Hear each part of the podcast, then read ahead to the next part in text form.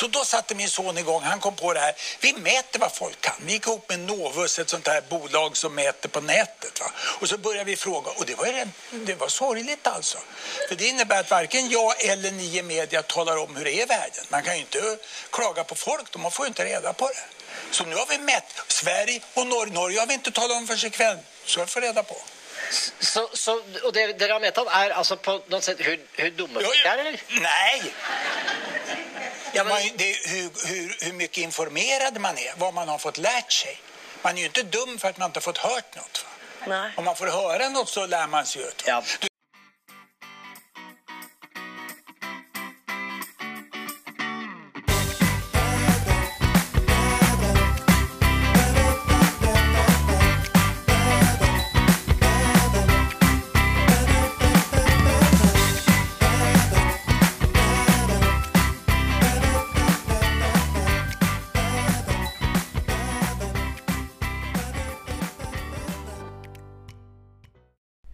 Hej och hjärtligt välkomna ska ni vara till Anomalipodden och avsnitt 27 med mig, Thomas Alm. Det ni hörde innan vignetten idag, det var när Hans Rosling var gäst hos Skavlan. Det var då Rosling var som störst. Och det han säger där är ju att de gör ett test på att se vad folk kan, och det visar att de kunde mycket mindre än vad han trodde. Och då frågar Skavlan, ja det var en test på hur dumma vi är. Nej, sa han då, det är ju inte att man är dum, det är ju att man inte har fått informationen. När man har fått informationen då vet man ju. Och det där är lite lustigt för att det är ju, stämmer ju inte givetvis. För då hade vi ju inte haft det läget vi har idag med en så stor del av människor som röstar vänster och så många som röstar på det de gör i Sverige, och vi har den regeringen vi har. Det hade inte varit så. Så att jag tycker det är lite intressant det där att man säger det, och jag tror dock att det är väldigt mycket så att folk i Sverige bara inte har koll. De orkar inte sätta sig in i det, de vet inte. Jag har tagit upp till exempel många gånger, så jag ska inte raljera över det för mycket. Men just det här med att jag kollade hur många som vet vilka som bildar regering i Sverige. De flesta har ingen aning. Och jag tror, det intressanta ändå, det är att när man pratar med svenskar så de vet inte de här sakerna. De vet inte ens vilka som bildar regering i Sverige. Men de har ändå jättetydliga åsikter liksom att socialism är bra, säger många. Sverigedemokraterna är dåliga. De där åsikterna är bra, de där åsikterna är dåliga, vad det än har att göra med. Men de har liksom, eftersom de inte vet något och som de inte är insatta helt enkelt, så är de ju inte, de har ju ingen aning riktigt varför när man väl frågar dem. De kan inte komma med några argument överhuvudtaget. Och det här är lite intressant för svenskar blir liksom irriterade, lite arga då, fast de inte har någon koll. Jag menar, om du väljer att inte ha koll på någonting, vad det än är. Men jag kan ingenting om knyppling.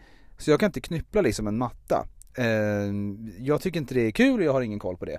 Men jag skulle inte bli irriterad och arg för att någon har en åsikt om knyppling som jag inte delar. För det första så är knyppling... jag vet ju ingenting om knyppling. Hur ska jag kunna då ha en åsikt? Men folk har ju en åsikt ändå. Jag tänkte det när jag var ute och sprang när vi var i Spanien att det är bättre nästan kanske att vara som de här britterna som är i Benidorm. För de verkar ju vara helt clueless på vad som händer och de bryr sig liksom inte.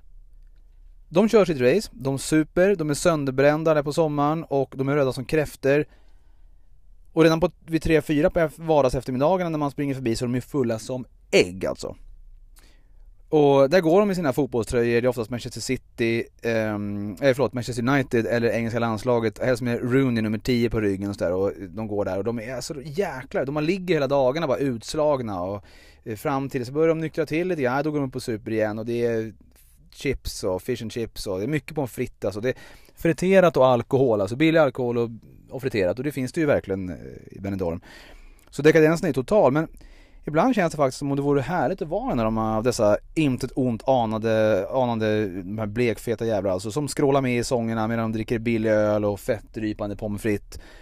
För det är lite kul också. Det är samma låtar som de sjungskriker med i hela tiden, och de låtarna går ju ofta, inte hela tiden men ofta. Och några har noterat det, de har ju Oasis Don't look back in anger I heard you say. Där skriker de just på den refrängen. Då har ju Tom Jones när han kör My, my, my Delilah, why Delilah. Då skriksjunger de ju allt de orkar. De har ju såklart den här med Smokey, den här For 24 years I've been living next door to Alice. Så skriker de Alice, who the fuck is Alice? Allt vad de orkar. Det är också liksom, ja, det är väl en slags blandning men att det är lite kul, men det är också väldigt dekadent. Favoriten annars, som verkar vara nästan som en nationalsång för britterna, det är ju Sweet Caroline med Neil Diamond. Alltså när de kör Sweet Caroline och så alla wow. Det skulle kunna vara den nya nationalsången för jag tror hela brittiska öarna. Men som sagt, det är säkert nice att göra lite som dem och supa satan och tänka på något annat. Men de har ju lite råd med det. De har ju politiker som till viss del i alla fall styr upp situationen åt dem. Och jag menar, de gick ur EU nu, är väl Brexit och så. Det är väl ett bra exempel på det. Men om vi återgår till Sverige så tänker jag att jag pratade tidigare i ett avsnitt om en tränarkollega som var förbannad över de dyra plastpåsarna i Sverige nu och tyckte det var för jävligt. Men så påminner jag honom att han hade röstat på Miljöpartiet. Och alla har ju, och dessvärre kanske man kan tycka ibland, var sin röst i en demokrati. Och kanske vore det bättre om man var, jag vet inte, tvungen att ta ett prov på hur mycket man kan. Så man i alla fall vet, inte att man liksom kan, för att ja, de som kan någonting är de som tycker som jag. Det är inte det jag menar, men att man kan, man vet ungefär vad partierna står för. För han var ju ärligt jättearg, men det är ju en hjärtefråga. Det är en typisk grej som Miljöpartiet gör. Och nu när de då är i regeringsställning och Stefan Löfven är kidnappad och sådär. Och jag tror inte ens Stefan Löfven är dum nog att ta sådana beslut annars. Men det, liksom, de får ju igenom de här sakerna. Och det måste man ändå förstå. Men det hade han ju ingen koll på. Så att det kanske vore bra om man kunde ta ett prov. Och ja, kolla hur många röster man får. Kan man få olika många röster? Eller man inte får rösta alls? Eller någonting, vad vet jag. Det var lite kul för det var en kvinna, eller kul, det var lite beklämmande för det var en kvinna en gång som jag vet, jag frågade vad hon röstade på och hon sa att hon röstade på Miljöpartiet.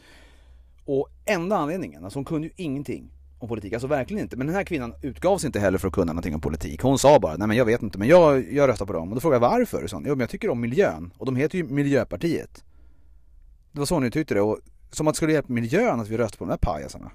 Men just Miljöpartiet är ett väldigt intressant parti därför att jag vet bara så här, när det var 2010 när valet var, då fick ju Miljöpartiet, jag tror då var de ju tredje största parti efter Sossarna och Moderaterna. Tredje största parti. Inte med jättegod marginal, men jag tror de hade 10, någonting. Jag vet inte, men de var tredje parti i alla fall. Och det som var så jäkla intressant att minns jag, det var att en av de absolut största anledningarna till att folk hade valt att rösta på Miljöpartiet var att de gillade, av någon outgrundlig anledning, men visst, de gillade Maria Wetterstrand som då var språkrör.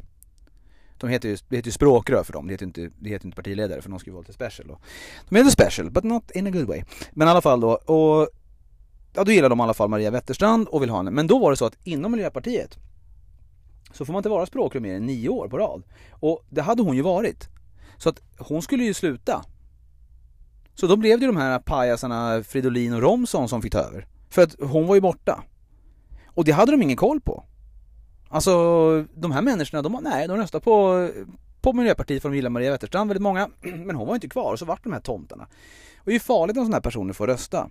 Ett annat problem vi har också, det är när kända människor säger saker. Som att en fotbollsspelare i Premier League eller en känd musiker eller whatever skulle ha mer koll på politiken än genomsnittssvensken.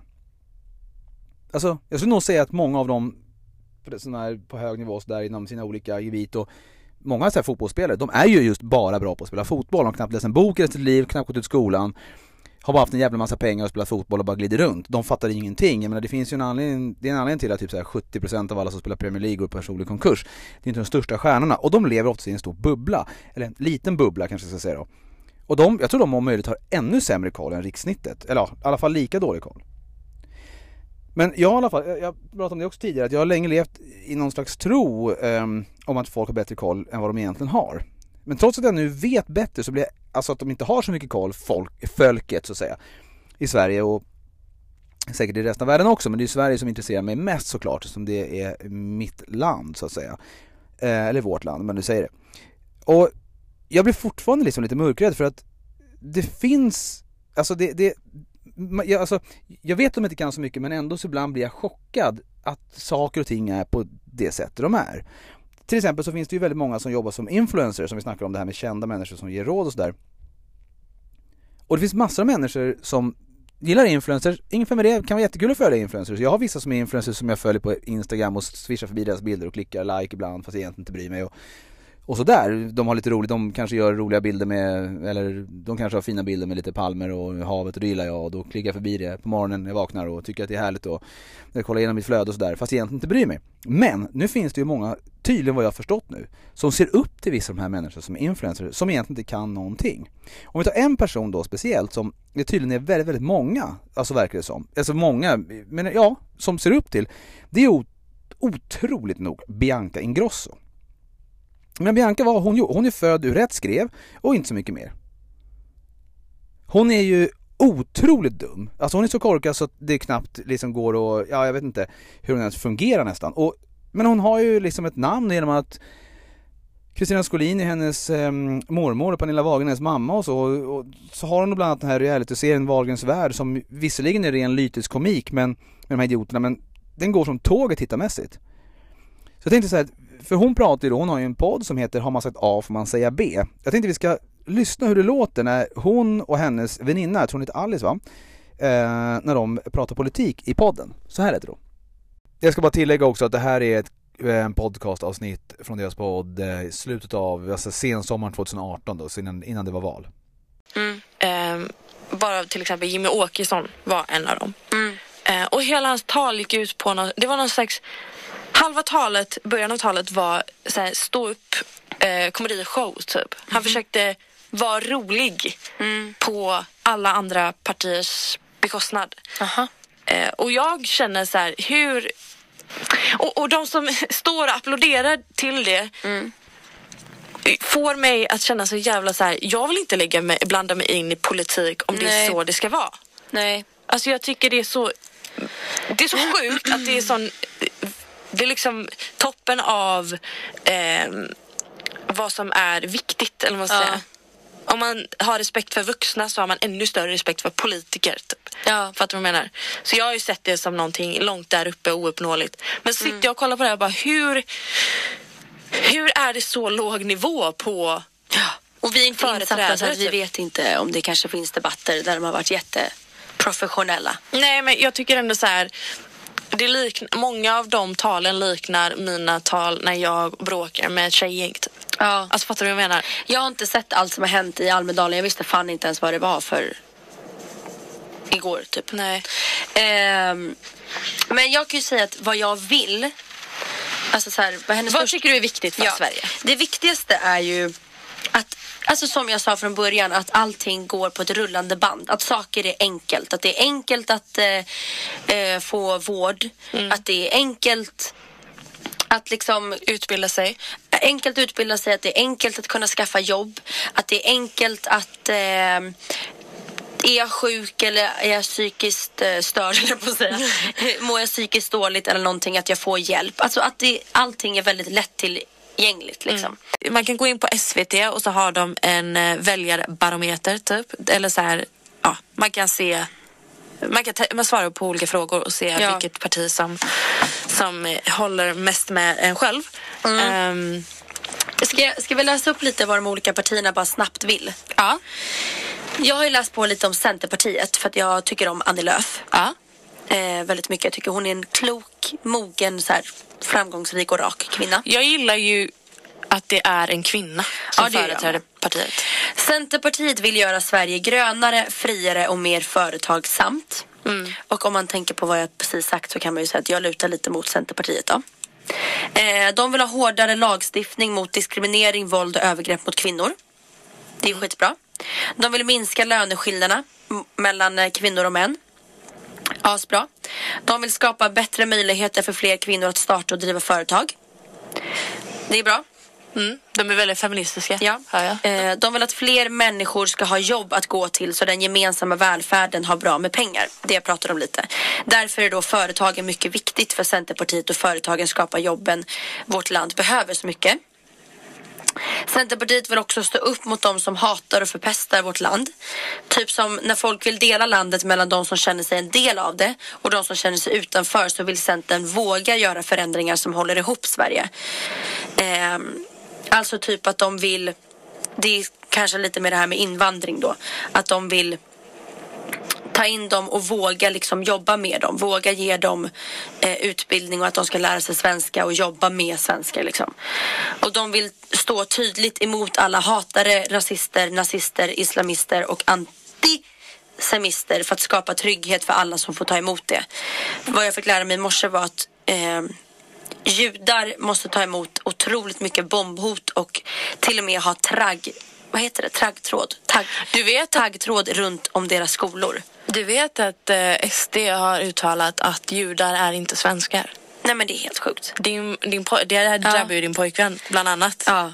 Det är så mycket i SDs politik som är så jävla sjukt. Ja. Och vi kan ju klart konstatera, eller det här står överallt, att SD samarbetar inte med någon typ av annat parti. De är helt ensamma. Men å andra sidan så är det, vad jag har förstått, så är liksom det blåa blocket, säger man så? Mm. De är ju beroende av SD för att kunna... Jo, men det står på deras hemsida att vi är helt egna, vi samarbetar inte med något annat parti. Nej, men... typ som så här Centerpartiet eller andra partier kanske samarbetar med Miljöpartiet eller med något annat. Men de är tydligen helt... Men jag vet att... Centerpartiet har ju varit väldigt tydliga med att de absolut inte tänker samarbeta med SD. Men det är några få andra partier som har inte varit lika emot att samarbeta med SD för att kunna vinna valet. Men har dragit tillbaka det för att det har varit väldigt ouppskattat att de har börjat fundera på det och det är ju sånt man måste veta när man röstar, vilka som är, vilka som sagt att vi kommer absolut inte samarbeta med SD och vilka som inte varit lika tydliga med det Ja, och Centerpartiet vill att Sverige aldrig ska tillhöra hatarna Ja. De vill skapa trygghet för alla i vårt land. Och speciellt på glesbygderna. Men någonting man måste veta är också att alla partier tar ju upp saker som låter väldigt bra. Ja. Så att det du tog upp har ju varit jättebra. Men det finns, jag tänker för alla som lyssnar på podden, är att det är så viktigt att läsa om frågorna som de inte håller tal om. Som de inte tycker upp på planscher. Exakt, det är viktigt att gå in på hemsidorna. Som de inte tycker upp på planscher. Att gå in på hemsidorna. För att till exempel SD, de är ju emot samkönade äktenskap. Ja, de trycker jättemycket på det här med invandring för att man kanske inte ska se att de inte vill att samkönade ens ska få gifta sig. De vill ta ner rätten för kvinnor att ens ha jobb, talan och chefpositioner. Men det här med abort har de vill de göra strängare. De vill ta bort pappaledighet så att kvinnan ska löna sig för kvinnan att bli hemmafru igen Ja. Allt sånt som vi har ändå tagit oss det har tagit lång tid att ta de stegen framåt. Ja. Men det är väldigt mycket deras politik som tar sig bak igen. Och sen väldigt mycket deras moral, etik, värdegrunden också de vill utifrån Jimmie Åkessons tal då, SD, i Almedalen så tyckte han att han vill ha invandring men han vill kunna handplocka vilka. Det vill säga bara de som han tycker är bra för landet. Helt så här. Ja, i alla fall.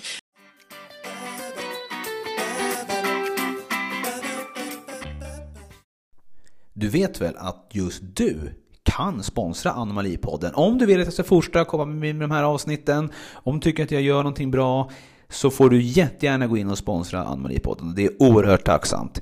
Det går bara att gå in på www.thomasalm.com. Där finns Swish-länken och länken till Patreon. Det går jättebra att gå in och klicka där. Om du bara vill swisha direkt nu för det kliar i fingrarna, vilket jag skulle givetvis förstå, så är det bara att swisha på 076-338-3333 076-338-3333 eller gå in på www.thomasalm.com. Jag vill också rikta ett väldigt stort tack till er som redan har gått in där och donerat pengar till den här podcasten. Jag är oerhört tacksam och utan er hjälp så skulle inte det här vara möjligt. Stort tack!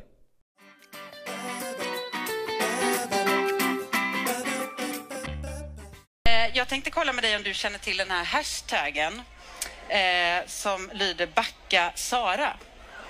Ja, jag har sett den. Ja. Ja. Och för de tittare som inte har hängt med, det har ju varit ett mediebråk kan man säga att hon, Zara Larsson är artist, hon kritiserade marknadsföringen av henne jämfört med de manliga artisterna på en festival. Men kan ni politiker, tänker jag, kan ni gå ut och markera? För jag tänker, ja, ni är ju offentliga personer, många ser som, ja, ni är ju ledare. Mm. Ja, det kan vi göra. Det gör vi. Gör nog de flesta politiker också. Jag brukar göra det när det är påkallat. Hur gör du det då, tycker du? Ja, men till exempel att man i sådana här intervjuer säger att man får inte göra så. Man ska inte göra så. Och med, du backar Sara med andra ord. Ja, det vet, jag vet inte alls vad det handlar om i detalj, så det kan jag inte svara på. Men jag tycker inte att man ska hålla på och hata. Men det handlar om att hon får massor av näthat. Ja, det ska ju hon vara, så hon eller någon annan utsättas för, givetvis. Du backar Sara med andra ord. Ja, det kanske jag gör, det vet jag inte. Men jag tycker inte att hon ska utsättas för näthat i alla fall. Ja, men då backar man Sara. Jaha, okej. Okay. Eller, nej, jag ska inte... Det är du som lägger de orden i min mun. Jag försöker bara hänga med er politiker, för ni är ju alltid politikers svar, så jag måste bara tänka så här. Sa du att du backar Sara då? Jag sa att jag vet inte, för jag vet inte vad det betyder i detalj, så det kan jag inte svara på. Okay. Det är bra om man är politiker, så det är bra att innan man svarar ja eller nej på en fråga att man vet vad man pratar om. Ja, men jag vet, eftersom du kände till den menar jag. Så... Ja, jag har hört om den, men ja, jag är inte så engagerad i den. Man säger. Vi lämnar det. Alltså herregud Belinda, det är sån sjuk cringe-varning på det. Alltså, det är kalla kårar när man har det med Sara. Alltså, ja, men det blir ännu värre, för sen då så ska hon gå in på, för hon vill ju verkligen sänka Jimmie Åkesson, så, och det gick ju inte så bra där då. Hon fick inte det hon ville, för hon, liksom, men nej, hon tar nya tag och så går hon på då det här med pappaledigheten på Jimmie och ser om det går bättre, för nu jäklar.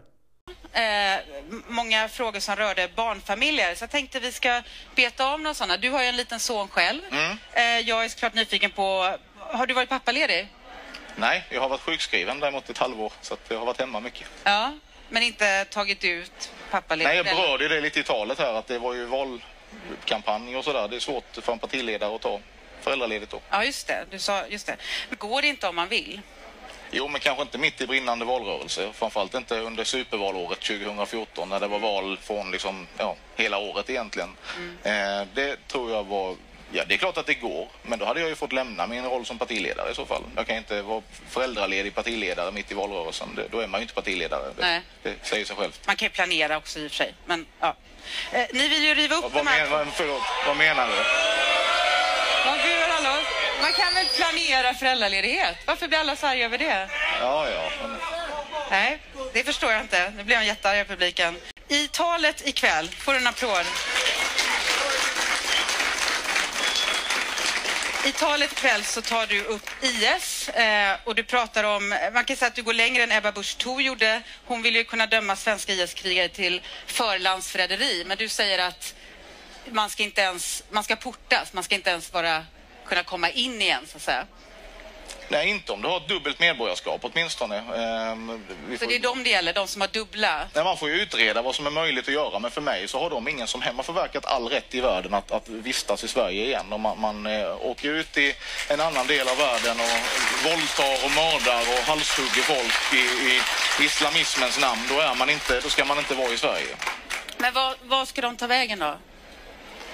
Ja, de har ju, de kan väl bo i en stat där man ägnar sig åt det som de tycker är bra. Vad sa du, de ska bo i en stat? Men de åker ju till ett land där det här är legitimt och bevisligen. Eller de bygger ett samhälle där, de kan vara kvar där tycker jag. Nej, vänta, jag hänger inte med. De åker till ett samhälle, det finns väl, alltså jag tänker så här, om de har dubbla medlemskap, det är väl inte säkert att det landet heller vill att de ska komma tillbaka dit. Om de är svenska... Ni får vänta lite, fansen här. Ni kan ta det sen. Nu är det jag som sköter intervjun. Varför ska de inte kunna komma hem i så fall till rättegång om de är svenska medborgare? Ja, vi tycker inte att de ska vara svenska medborgare. Det finns ingen som helst. De kan stanna där de är. Jag tycker inte att det är så mycket svårare än så. Ingen rättegång? Nej. Okej.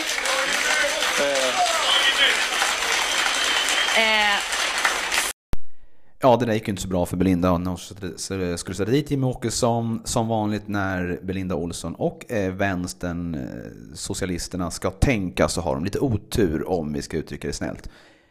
Vi går nu till Sverige möts då, det här avsnittet som sändes nyligen med Joakim Lamotte bland annat, och då har han kommer in i studion, det är ju väldigt upphåsat det här klippet för att han hade skottsäker väst på sig, och det hade han ju för att han hade varit i Kronogården då, det här utsatta området som lite mer eller mindre skulle jag säga är en no-go-zone nu i Sverige, och han har varit där och det har ju varit liksom, de var ju galna, de skulle ta hans kamera, de skulle slå honom, det skulle liksom kastades grejer och det var ju rent upplopp. Så han kommer in här nu i och blir presenterad programmet, och så börjar då en diskussion om Kronogården, Trollhättan och så.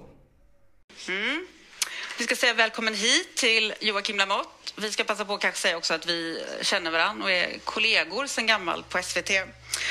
Om du skulle beskriva varför du åkte till Kronogården den kvällen?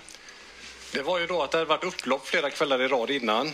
Och mycket av min journalistik bygger på att jag åker ut och livesänder, gör live-reportage där det hänt saker i samhället.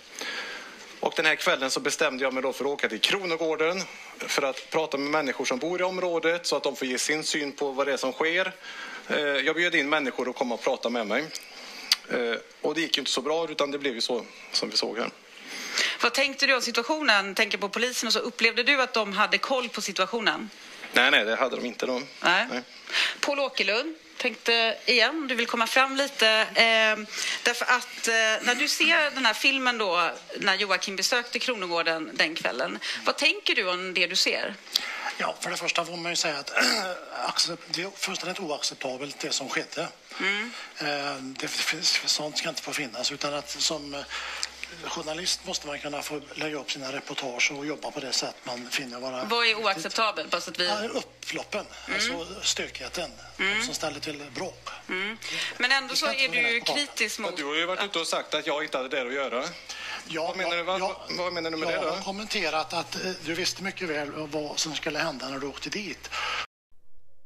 Ja, så först var det då Lamotte vi hörde, och sen så kommer Paul Åkerlund som är sosse och kommunalråd i Trollhättan.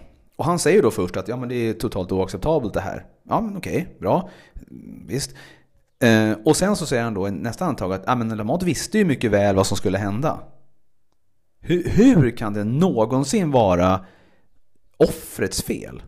Det här är som att säga om du är tjej, du klär dig med en kort magtröja, du har kort kjol, liksom du har...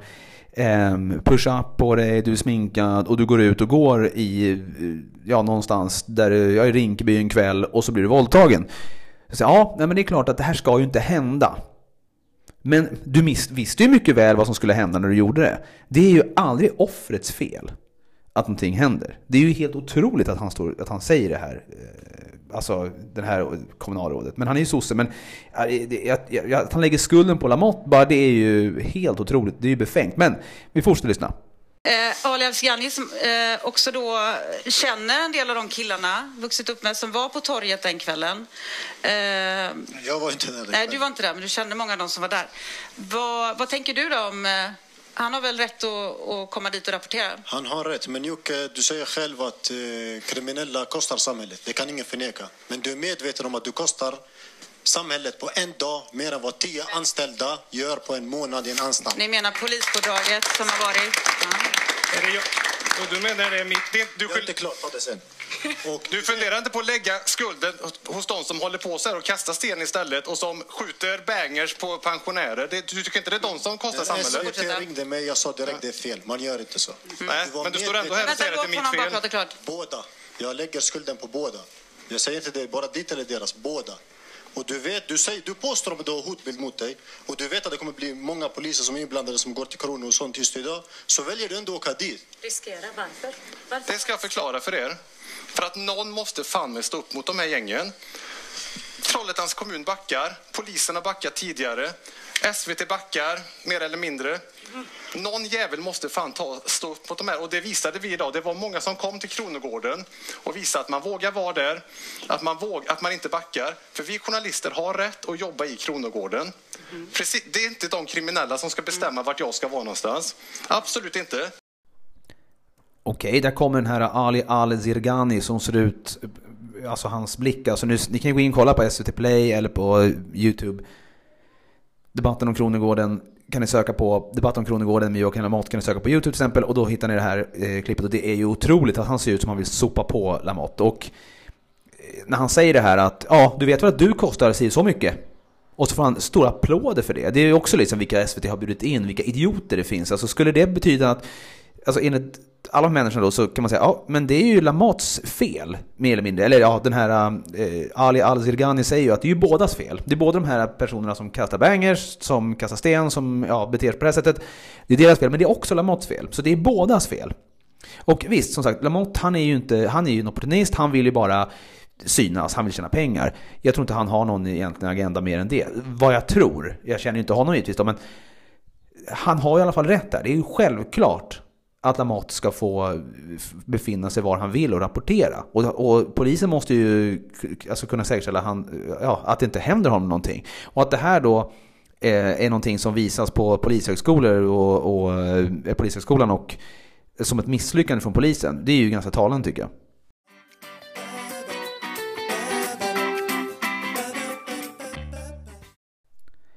Det var det från Sverige möts i SVT.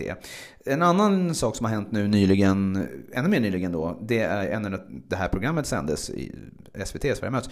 Det var ju att Jimmie Åkesson åkte ner till den turkisk-grekiska gränsen. Och bakgrunden till det är ju att Turkiet har fått en jäkla massa pengar från EU och EU får en jäkla massa pengar från Sverige, mer än vad vi får tillbaka någonting för. Och det här Ghana-projektet EU är ju en total förlustaffär för Sverige givetvis, men vi fortsätter pumpa in pengar. Det enda parti som har velat att vi inte ska göra det, de är då det med pengar till Turkiet, är ju Sverigedemokraterna. De andra 7 riksdagspartierna tycker att vi ska fortsätta ge pengar. Och anledningen till att Turkiet har fått så mycket pengar från EU är ju för att de ska hålla gränsen stängd mot EU. Och att de ska kunna ta hand om de här syrianska migranterna som kommer då till Turkiet. Men, och det har ju hållit sig fram till nu. Men nu har ju Turkiet bestämt sig för att nu öppnar vi gränsen. Och det här har ju blivit kaos då för att grekerna, de bussar till och med folk till gränsen. Och grekerna, de står ju där för att stoppa alla vid gränsen. Och det är någon som blivit skjuten och sådär. Och tycker man, åh vad hemskt, de har skjutit någon stackare. Jo, men de har ju kastat massa sten, de har gjort massa saker. Det har ju varit totalt kaos. Och det är en hemsk situation givetvis. Anledningen till att Jimmie Åkesson åkte till gränsen, det var, han åkte dit, han delade ut flygblad där det stod i stort sett att Sverige är fullt, tyvärr, vi kan inte ta emot fler, vi är ledsna, men det går inte, vi har inga bostäder, vi har inga pengar, vi har ingenting att ge er. Sen visar det sig då att enligt turkisk lag så måste man, om man vill dela ut flygblad så får man göra det, men man måste först fråga, i stort sett be om lov, och då får man göra det. Det hade inte Jimmie Åkesson gjort. Det här då innebar att, ja, det här medförde då att när Jimmie Åkesson sen skulle åka hem så blev han plockad åt sidan på flygplatsen i Istanbul tror jag det var, och ja, flera timmar då blev han förhörd på det här, och det här som, ja, det som hände var att Jimmie Åkesson får nu då, alltså han flög hem, han får alltså inte inresetillstånd i Turkiet mer. Han kommer inte kunna åka tillbaka till Turkiet, vilket kanske inte är en jättestor förlust just för Jimmie Åkesson, men han var där i alla fall. Och det här är då först, det har ju varit 2 olika reaktioner på det här, eller 3 olika. Vissa har tyckt det var bra gjort i och med att han åker dit och bildar sin uppfattning om hur det ser ut vid gränsen, vilket ingen annan politiker mig veteligen, eller ja, det skulle ha kommit fram sig i sånt fall, så det har väl antagligen inte hänt. Han är en annan som har gjort det. Och vissa har då tyckt att det var väldigt bra av honom. Men de absolut största, högsta rösterna har ju varit att de som säger att antingen de som raljerar över det och driver med Åkesson nu för att han blev utvisad från Turkiet, och de då som tycker att det var rent osmakligt och hemskt det här. Och många av de här tycker det var hemskt. De tycker liksom att nej, han kan inte säga att Sverige är fullt som någon slags representant för Sverige. Det går inte.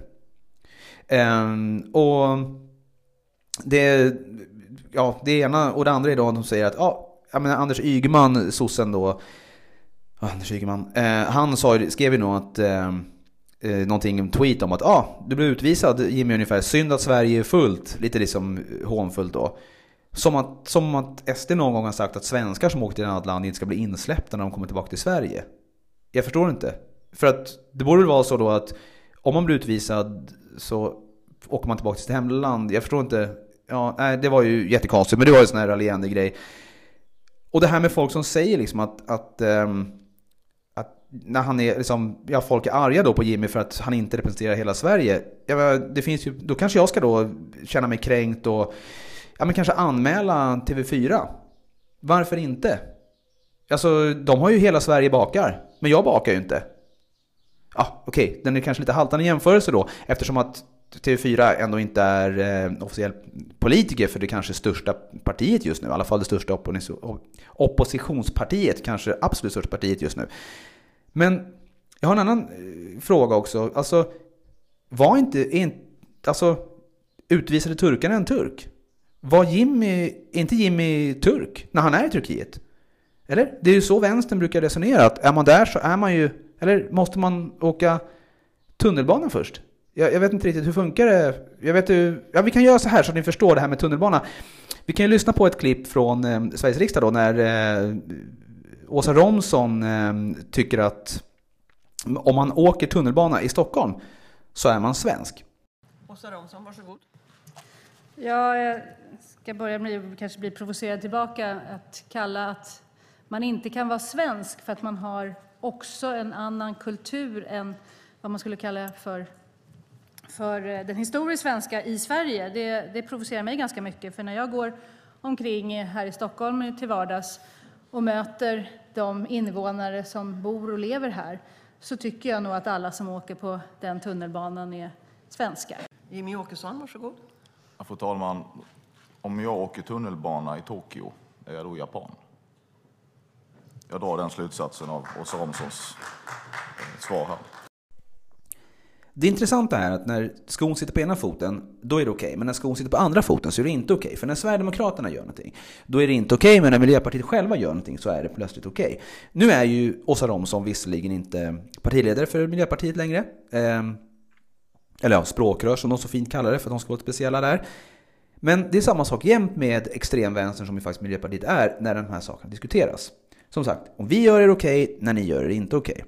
För Miljöpartiet då, och det här, det var ju nämligen, hon tog ju bort det inlägget visserligen, Katarina Folkesson som är miljöpartist på Facebook, hon tog bort det inlägget, men hon polisanmälde, Miljöpartiet polisanmälde Åkesson för att han skrev svenska folket på de här flygbladen.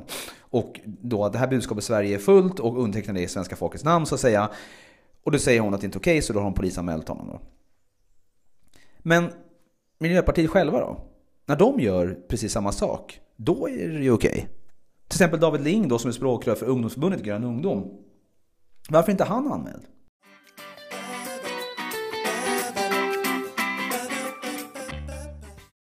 Jag vill påpeka ändå återigen att jag inte är emot vare sig invandring eller invandrare.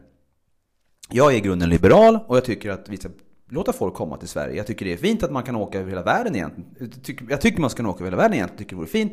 Men man måste också kunna ta lite sedan dit man kommer, och framförallt så måste man kunna förhålla sig till de lagar och regler som finns i det landet man kommer till. Jag har ju diskuterat med folk på Facebook och Instagram, Twitter, massa olika forum sådär.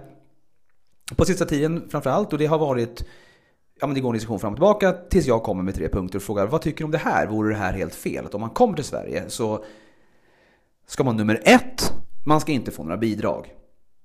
Det är nummer 1. Nummer 2, man ska få ta del av välfärden i takt med att man betalar in skatt. Och nummer 3, om man begår några brott så ska man åka ut. Och varje gång jag säger de 3 sakerna så blir det tyst. Alltså de 3, alltså det verkar inte som att någon har något motargument mot det. Stop! Don't touch me there. This is my no-no square.